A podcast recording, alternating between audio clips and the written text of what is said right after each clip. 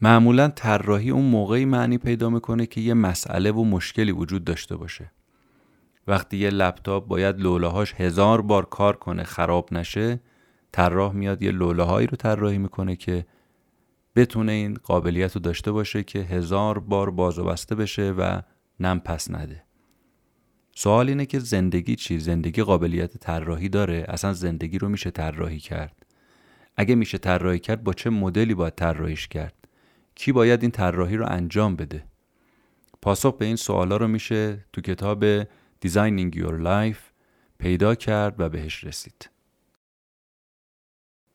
سلام این اپیزود نهم پادکست کتاب جیبیه که در آذر 99 منتشر میشه کتاب جیبی پادکستیه که هر هفته جمعه ها منتشر میشه و من مهدی بهمنی خلاصه یک کتاب رو تعریف می‌کنم کتابی که این هفته بهش می‌پردازیم Designing Your Life.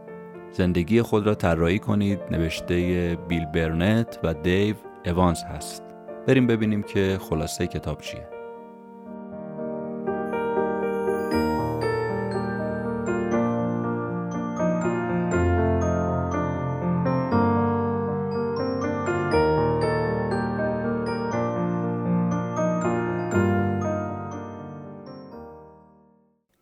نویسنده های این کتاب معتقدن که زندگی هم مثل هر چیز دیگه قابلیت این رو داره که طراحیش کنیم. اگه زندگی درست طراحی بشه کمتر با مشکل ما مواجه میشیم. یا اگه مشکلی پیدا کنیم به راحتی حلش می‌کنیم.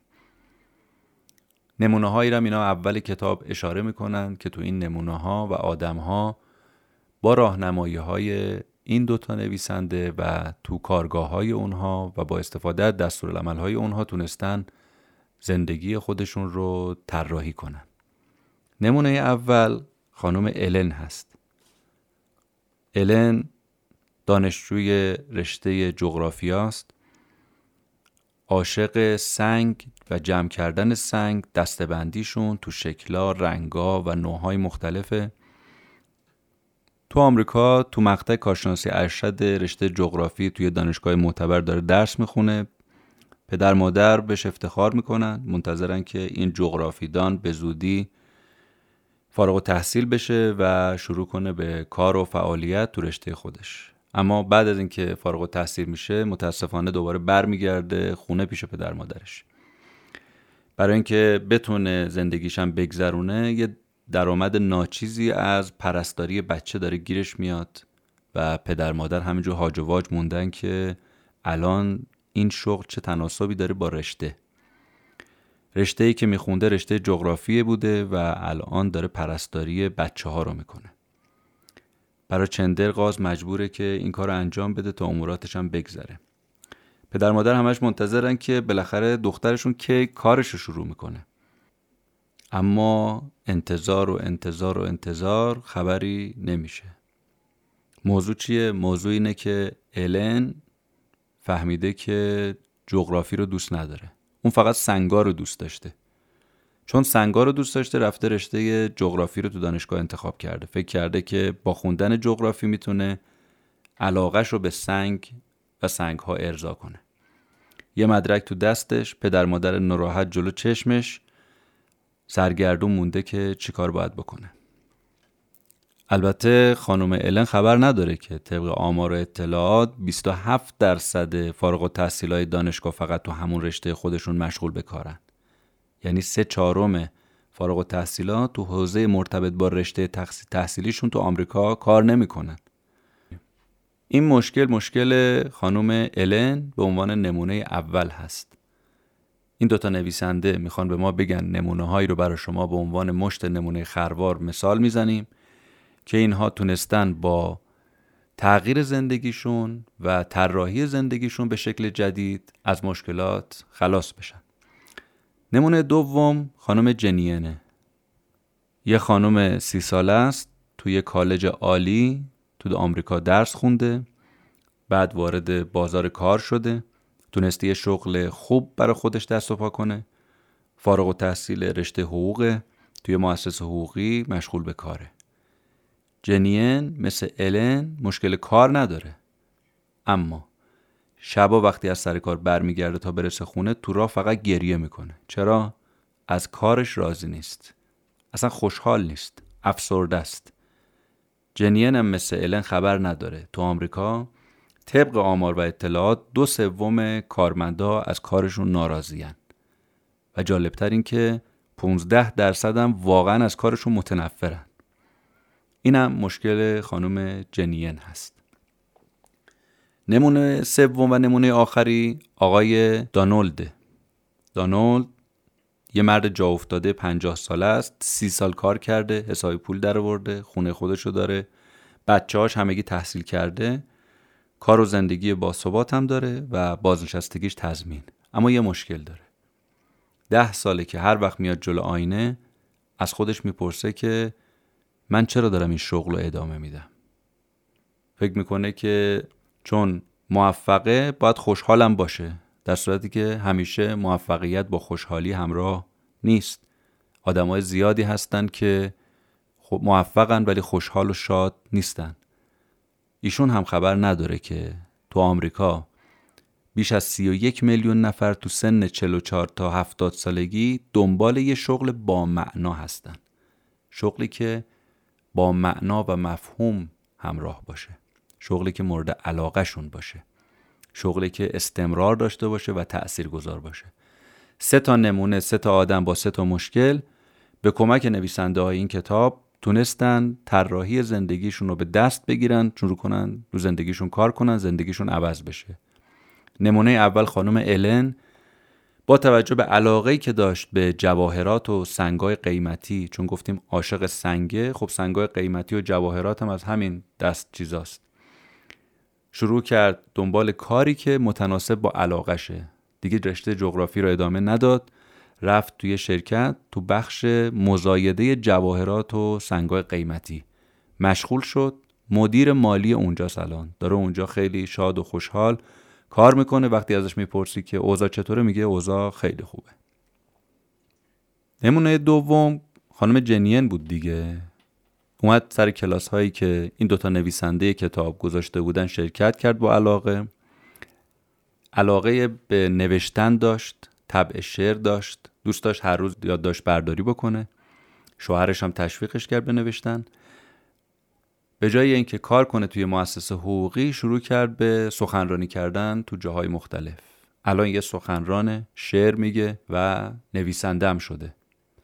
نمونه سوم آقای دانولد بود و با راهنماییایی که از نویسنده های کتاب گرفت فهمید که باید سوالش رو عوض کنه. اینکه برگرده بگه که من چرا دارم این کار رو ادامه میدم به جاش این سوال رو جایگزین کنه. شرکت من چه چیزی داره که جالبه که مردم میان سراغش و ازش کمک می‌گیرن و راهنمایی می‌گیرن و خدمات بهشون ارائه میشه. شروع کرد یه ایده و طرح جدید رو طراحی کرد و اونم این بود که چیکار کنم که کارمندای شرکت من با عشق و علاقه و خلاقانه به مردم خدمات ارائه بدن و هم خودشون راضی باشن و هم دیگران و در نهایت من هم از انجام این کار لذت ببرم. نویسنده این کتاب میگن که اگر دوروبر خودمون رو واقعا نگاه کنیم آدمای اینجوری کم نیستن. آدمایی که هر کدومشون بعضا با یه مشکل و مسئله مواجهن. ولی مشکل و مسئلهشون رو اولا نمی‌شناسن و بعد نمی‌دونن چجوری باید حلش کنن.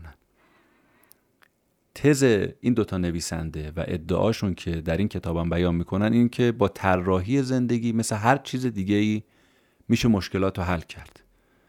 همین گوشی تلفنی که الان دست ماست داریم ازش صدا میشنویم چیزی که همیشه آرزوی بشر بوده و شاید توی زمانی یه مشکل و مسئله بوده.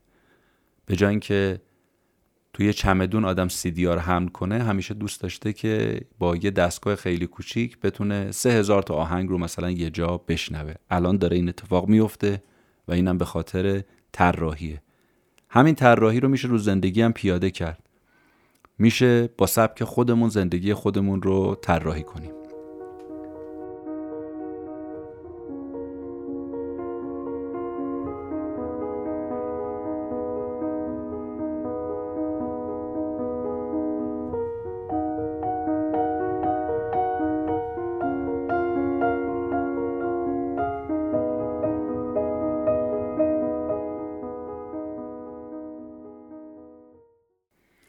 اما قبل از اینکه وارد این بشیم که چطور میشه زندگی رو طراحی کرد یه بیوگرافی از این دوتا نویسنده کتاب بگیم. هر دوتاشون دانشجوی دوره کارشناسی دانشگاه استنفورد بودن یه دانشگاه خیلی خوب تو آمریکا. بیل برنت الان مدیر واحد درسی طراحی تو دانشگاه استنفورده. یعنی تو دانشگاه استنفورد واحد درسی وجود داره به نام طراحی که مدیر اون واحد این آقاست. کارش هم اینه که طراحی کنه. هر چیزی رو که می‌خواد رو کاغذ می‌نویسه و بعد میسازدش. و الانم درسای طراحی تو مقطع کارشناسی و کارشناسی ارشد زیر نظر ایشون داره اداره میشه. هفت سال تو شرکت اپل کار کرده لپتاپایی طراحی کرده که تونسته برنده جایزه بشه. تو صنعت اسباب بازی بوده و شخصیت های اکشن فیلم جنگ ستارگان رو این بزرگوار طراحی کرده. آقای دیو اوانز هم که فارغ تحصیل رشته مهندسی مکانیکه بیشتر از سی سال سابقه مدیریت اجرایی مشاوره تو بخش فناوری داره و تو دانشگاه برکلی کالیفرنیا درس میده. واحد درسیش هم اینه چطور حرفه زندگیتون رو پیدا کنید. این واحد درسی رو طراحی کرده و درس میده. تو عرض 8 سال 14 بار این واحد رو درس داده و اعتقادشون این دوتا نویسنده اینه که همه چی از یه نهار کاری شروع شد. بعد پنج دقیقه هر دوتا اون طراح و این طراح که هم طراحی بلدن هم مهندسی بلدن تصمیم گرفتن یه واحد درسی جدید تو دانشگاه استنفورد را بندازن. اولا برای دانشجوهای رشته طراحی بعد برای بقیه دانشجوها. واحد درسیشون هم میشه یکی از محبوب ترین کلاسایی که اختیاری تو دانشگاه استنفورد دانشجوها شرکت می‌کنن. وقتی هم از این دوتا نویسنده می‌پرسی که چی درس میدن میگن ما بهتون درس میدیم که وقتی بزرگ شدید چی کاره بشید.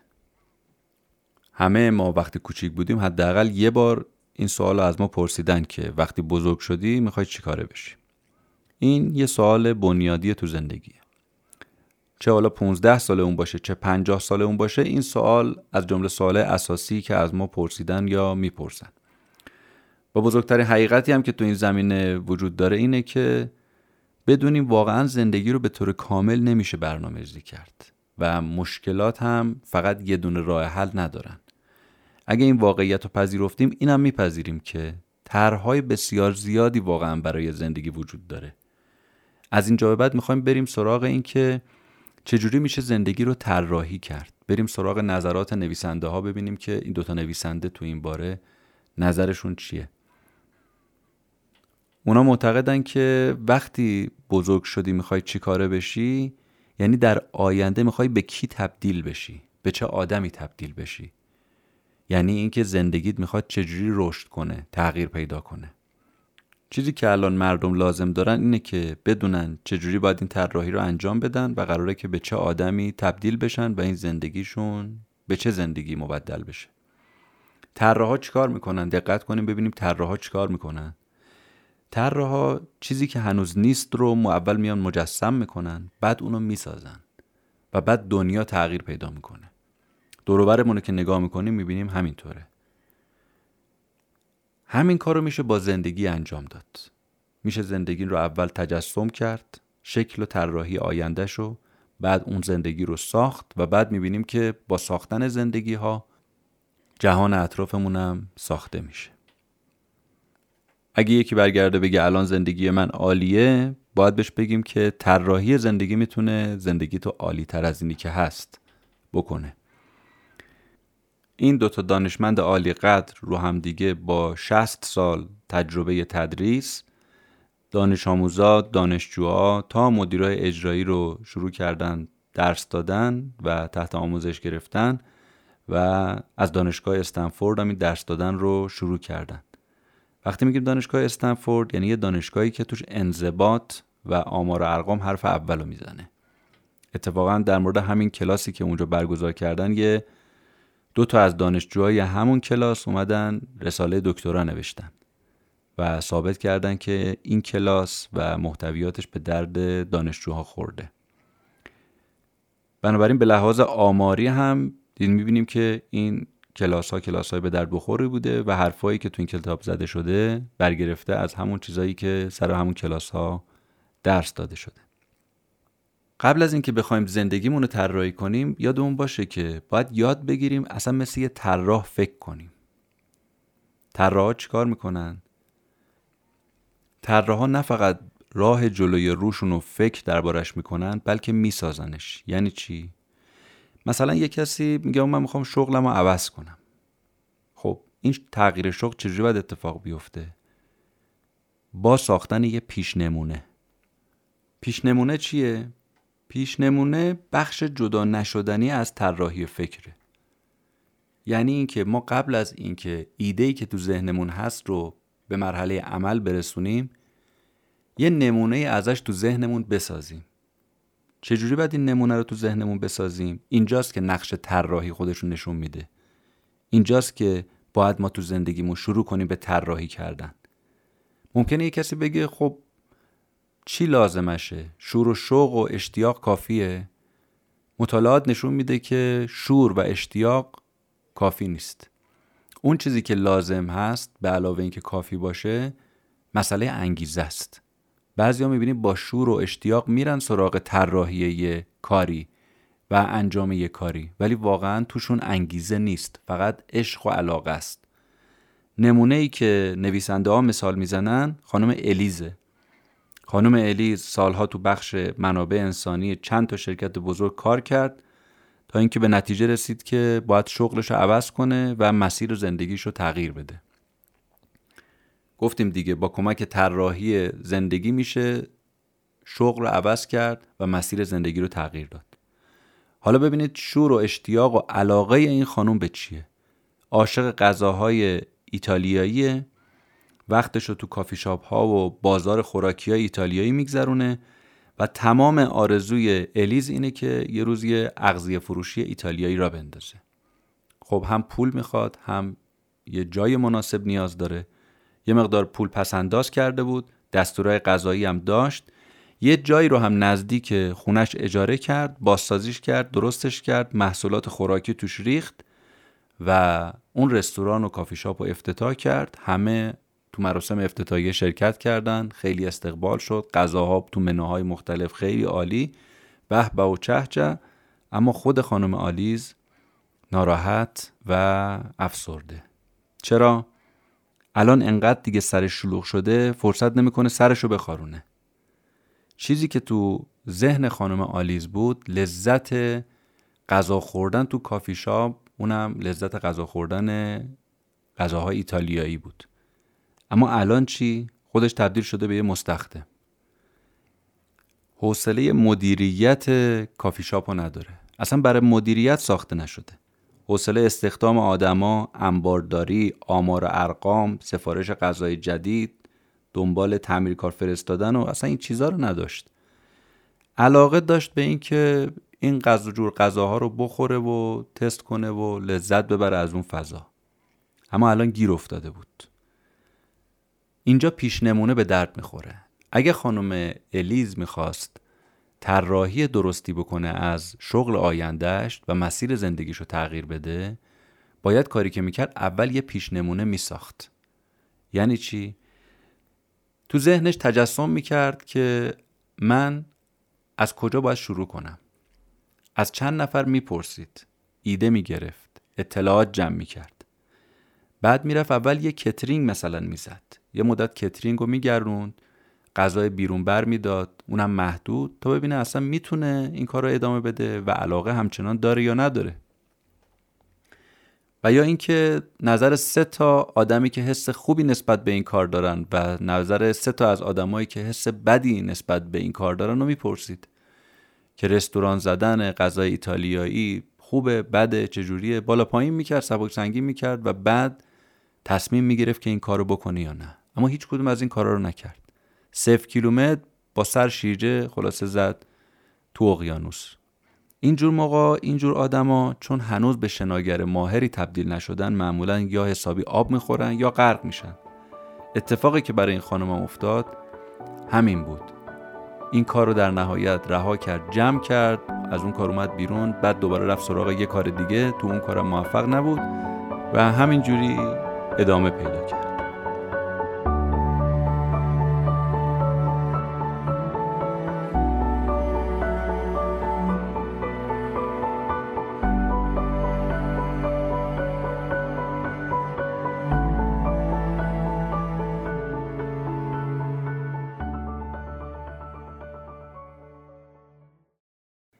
یه تابلوی بالای استدیو طراحی دانشگاه استنفورده؟ که به شکل یه قطره رو به طرف پایینه. یه تابلوی به صورت یه دونه قطره. روش یه جمله نوشته شده. نوشته شما اینجا هستید. شاگردا عاشق این تابلو هن. وقتی دانشجوها می‌خوان برن وارد این استدیو طراحی بشن این جمله رو که می‌بینن گل از گلشون میشکوفه. خیلی تابلو روشنگرانه ایه تابلو می‌خواد به ما بگه که الان باید از جایی که هستید شروع کنید. از همین جایی که الان هستید. نه از جای دیگه. الان تو چه موقعیتی هستیم؟ راضی ناراضیم؟ اگر بدونیم تو چه موقعیتی هستیم و رضایت داریم یا نه کلی تو عمرمون صرف جویی شده. چون بعضا ما دچار سوء تفاهم میشیم درباره اینکه مسئله اشتباهی زندگیمون چی بود و مشکلمون دقیقا کجا بود. بعضی موقع ما مشکل رو حل نمی کنیم ازش میگذریم. تا موقعی که ما مسئله و مشکل زندگیم رو نفهمیدیم نمی‌تونیم طراحیش کنیم. طراحی از اون زمانی صورت می‌گیره که مشکل و مسئله وجود داشته باشه. همون حرفی که اول کتاب زدیم. گفتیم وقتی یه مشکل و مسئله پیدا شد مثل همین صحبت کردن دو تا آدم از راه دور به وسیله تلفن همراه. وقتی که این یه مشکل شد بعدا به این فکر افتادن که بیان موبایل رو طراحی کنن. بعدا به این فکر افتادن که یه امپیتری بسازن که توش هزار تا آهنگ رو بشه جای داد و بشه به راحتی اینو حملش کرد. تا اول مشکل و مسئله شناسایی نشه راهکار و طراحی نسبت بهش نمیشه انجام داد. خود نویسنده ها مثالی که میارن از خودشونه از آقای دیو اوانزه نویسنده همین کتاب. دیو رشتهش رشته زیست شناسی بود. زود فهمید که این رشته به دردش که نمی‌خوره اصلا متنفرم ازش هست. هیچ پیشرفتی هم توش نکرد. بعد دیپلم گرفتن فکر کرده بود که مقدرش اینه که بره زیستشناسی دریایی بخونه. دو تا الگو هم داشت و همچنین یه قهرمان.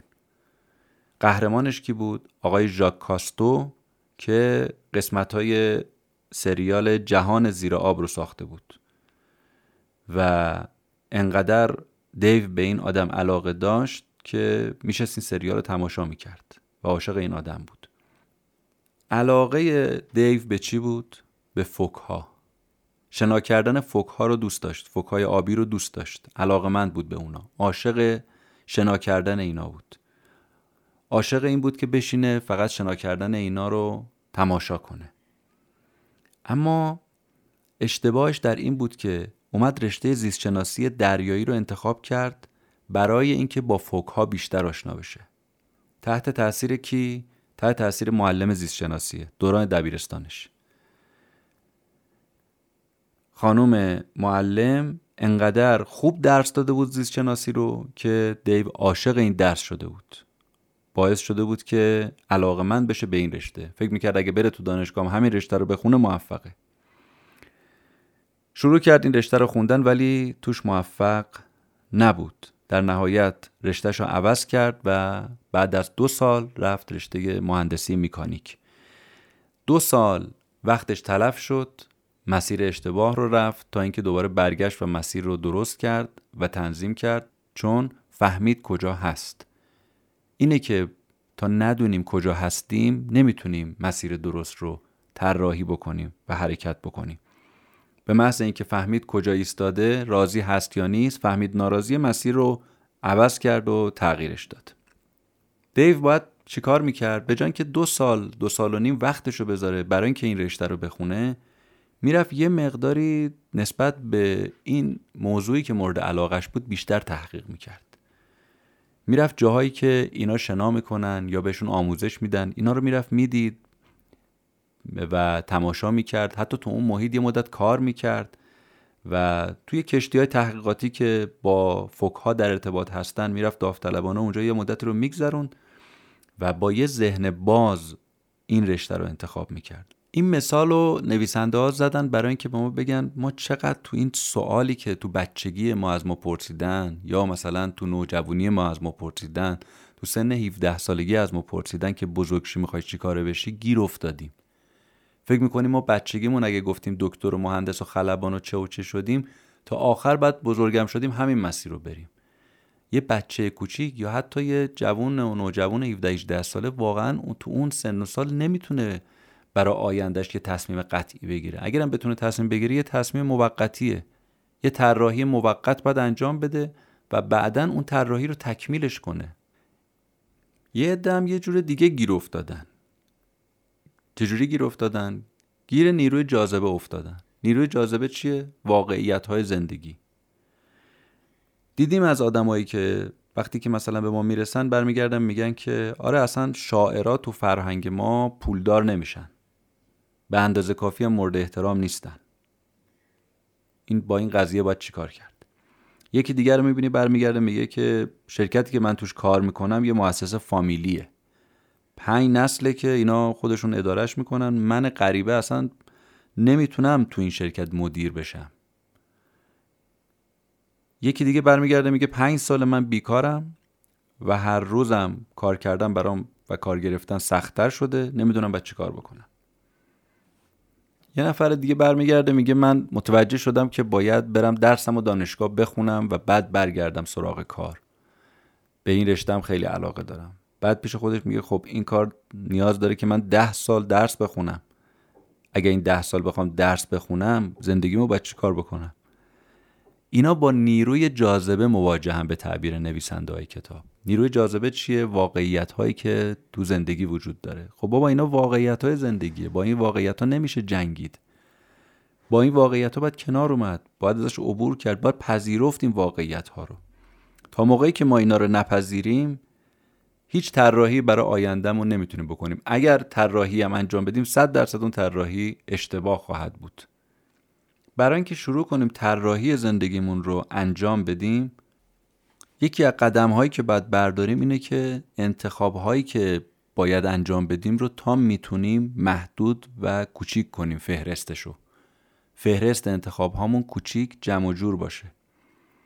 یه تحقیقاتی رو پروفسور شینا انگار روانشناس دانشگاه کلمبیا در آمریکا انجام داده که این آدم متخصص در زمینه تصمیم گیریه. تحقیق مشهورش هم اسمش از تحقیق مربا. تحقیق چیه؟ تحقیق اینه که اومدن توی فروشگاه یه میز گذاشتن و رو 6 تا مربای مختلف با طعمای مختلف 6 تا مربا رو میز گذاشتن. خب آدما اومدن دور میز جمع شدن. چهل درصد آدمایی که دور میز جمع شده بودن و مربا رو تماشا می‌کردن از این چهل درصد سیزده درصدشون مربا خریدن. یه هفته بعد اومدن دوباره آزمایش رو تکرار کردن. منتها این دفعه رومیز به جای 6 مدل مربا چهار برابرش کردن. 24 مدل مربا رومیز چیدن. این دفعه به جای 40 درصد 60 درصد آدم اومد پای میز که مربا رو تماشا کنه. توجهش جلب شد. پس 40 درصد شد 60 درصد. اما تو خرید چی؟ تو خرید فقط 3 درصد از اون 60 درصد مربا خریدن. تحقیق چی نشون داد؟ نشون داد ما اولا عاشق انتخاب های بیشتر هستیم اما وقتی انتخاب هامون بیش از حد باشه گیج میشیم. نمی‌تونیم انتخاب درست رو انجام بدیم. اصلا منصرف میشیم بیخیال میشیم میریم. وقتی 24 مدل مربا شد افراد چون گیج شده بودن درصد خریدشون اومد پایین. اما وقتی انتخابا محدود در شد به جای 24 مدل شد 6 مورد. اون وقت انتخاب ها راحت تر میشه خریدها هم بالاتر میده. این در مورد ما هم هست. هر چقدر انتخاب هامون محدودتر راحتتر و بهتر. کار بعدی و گام بعدی که باید تو راستای طراحی زندگیمون انجام بدیم اینه که دقت بکنیم که تو انتخاب هامون هم از IQ استفاده کنیم هم از EQ یه کارتونی بود نشون می‌داد ژاپنی به نام EQ سان. مردی که از روی هوش هیجانیش تصمیم گیری می‌کنه. ایکیوسان نماد یک کسی بود که از IQ ذهنش هم استفاده می‌کرد دیگه. هم از IQ استفاده می‌کرد هم از EQ EQ چیه؟ EQ همون هوش عاطفیه هوش هیجانیه. IQ چیه؟ بهره هوشی ماه. ما هم به IQ نیاز داریم هم به EQ نیاز داریم. یعنی هم به بهره هوشی نیاز داریم هم به هوش هیجانی نیاز داریم. اگر تو انتخاب هامون در مورد طراحی زندگی هوش هیجانی رو به کار ببریم انتخابامون هم دقیق تر میشه هم بهتر میشه. آزمایش و تحقیقی هم که تو این زمینه صورت گرفته زیاده که هوش هیجانی تو انتخابات چقدر موثره. آدمای مختلف تو این زمینه کتاب نوشتن مقاله چاپ کردن. سال 1995 یه نمونه آقای دنگولمن کتاب هوش عاطفی رو نوشت. و هوش عاطفی هم همونه که به زبون ساده تو اون کتاب میگه همون چیزی که بعضی موقع ما میگیم به دلم برات شده یا مثلا دلم الان شور می‌زنه. میگه اگر این قسمت از مغز که احساسات و عواطف رو میفرسته که نیمکره راست ما هست حرفاشو مثل نیمکره چپ جدی بگیریم تو انتخابامون خیلی می‌تونه کمکمون بکنه. البته این به معنای این نیستش که ما احساسی و عجولانه تصمیم گیری بکنیم. اما احساسات تو انتخاب ما باید نقش خودش رو خوب داشته باشه. برای اینکه این هوش هیجانی ما هم تقویت بشه نویسنده های این کتاب میگن که آین های معنوی خیلی می‌تونه کمک بکنه. حالا هر کی به دین خودش دیگه. حالا این دیگه از دعا و نیایش و مراقبه و یوگا و دیگه هر کی فراخور خودش می‌تونه این کار انجام بده. یکی هم می‌بینید که اصلا آتئیسته و بی خداست و اونم حالا بالاخره یا با مدیتیشن انجام میده یا کارهای دیگه با تمرکز و چیزهای دیگه بالاخره این هوش هیجانیش رو باید تقویت بکنه. گام آخری هم که نویسنده های این کتاب پیشنهاد میدن برای اینکه طراحی زندگی دقیق در صورت بگیرینه که بعد از اینکه انتخاب هامون رو با محدود کردنش و با استفاده از هوش هیجانی انجام دادیم انتخابمون که در مورد گزینه های زندگی صورت گرفت چه در زمینه تحصیلمون چه در زمینه کارمون انتخابمون رو رها کنیم واگذارش کنیم. ولش کنیم. دیگه بهش فکر نکنیم. اینکه این کارو می‌کردم بهتر بود اینکه یه گزینه بهتری وجود داشت اینا رو همه رو بریزیم دور. یه تحقیقی رو از آقای دنگیلبرت در دانشگاه هاروارد نقل می‌کنن که ایشون تحقیقات کرده و در این تحقیقاتی که انجام داده اومده رو تصمیم گیری آدمای مختلف درباره چند تا تابلو از یه نقاش فرانسوی به نام مونه مورد ارزیابی قرار داده. تصمیمای اینا رو گشته زیر ذره بین. حالا پیشنهادی که دادن به آدمای مختلف چی بود؟ گفتن شما تابلوهای مونه نقاش معروف فرانسوی رو ببینید. پنج تا تابلو رو با علاقه خودتون به ترتیب اولویت از این تابلوهای این بزرگوار انتخاب بکنید. بعد از اینکه انتخاب کردید اولویت سه و چهارتون رو می‌تونید کپی ازش با خودتون منزل ببرین. معمولا هم اولویت سه رو دوست داشتن که با خودشون ببرن کپیشو به منزل. اتفاقی جالبی که افتاده بود تو این تحقیقات این بود که وقتی که این آزمایش انجام شد و افراد گزینه هاشون انتخاب کردن به نصف این جمعیت برگشتن گفتن شما اگر این کپی نقاشی رو و انتخابی که کردی رو بردی خونه خوشت نیمت بیار برگردون ما یکی دیگه بهت میدیم. تحقیقات نشون داد که اونهایی که این قدرت انتخاب رو داشتن که وقتی رفتن خونه خوششون نیمت برگردونن حس بدتری داشتن از این انتخابشون و رضایتشون از انتخابشون کمتر بود. این تحقیق اینو نشون میده که اگر امکان تغییر تصمیم برای ما وجود داشته باشه خوشحالیمون کمتره. اگر انتخابهای برگشت پذیرمون کمتر باشه برامون بهتره. یعنی هرچی ما رو محدودمون کنن بگن شما انتخاب کمتری دارید آرامش و خوشحالی ما به مراتب خیلی بیشتر میشه. اینکه دستمون رو باز بذارن بگن که شما هر کدومو می‌خوای می‌تونی برگردونی این باعث میشه که شک و تردید ما بیشتر بشه. اون چه که شنیدید اپیزود نهم پادکست کتاب جیبی بود کتاب جیبی رو می‌تونید از اپلیکیشن های پادکست مثل ناملی، Google Podcast، Apple Podcast، Castbox، تلگرام و سایر اپلیکیشن ها بشنوید. ممنون از اینکه ما رو میشنوید. روز و روزگار خوش. خدا نگهدار.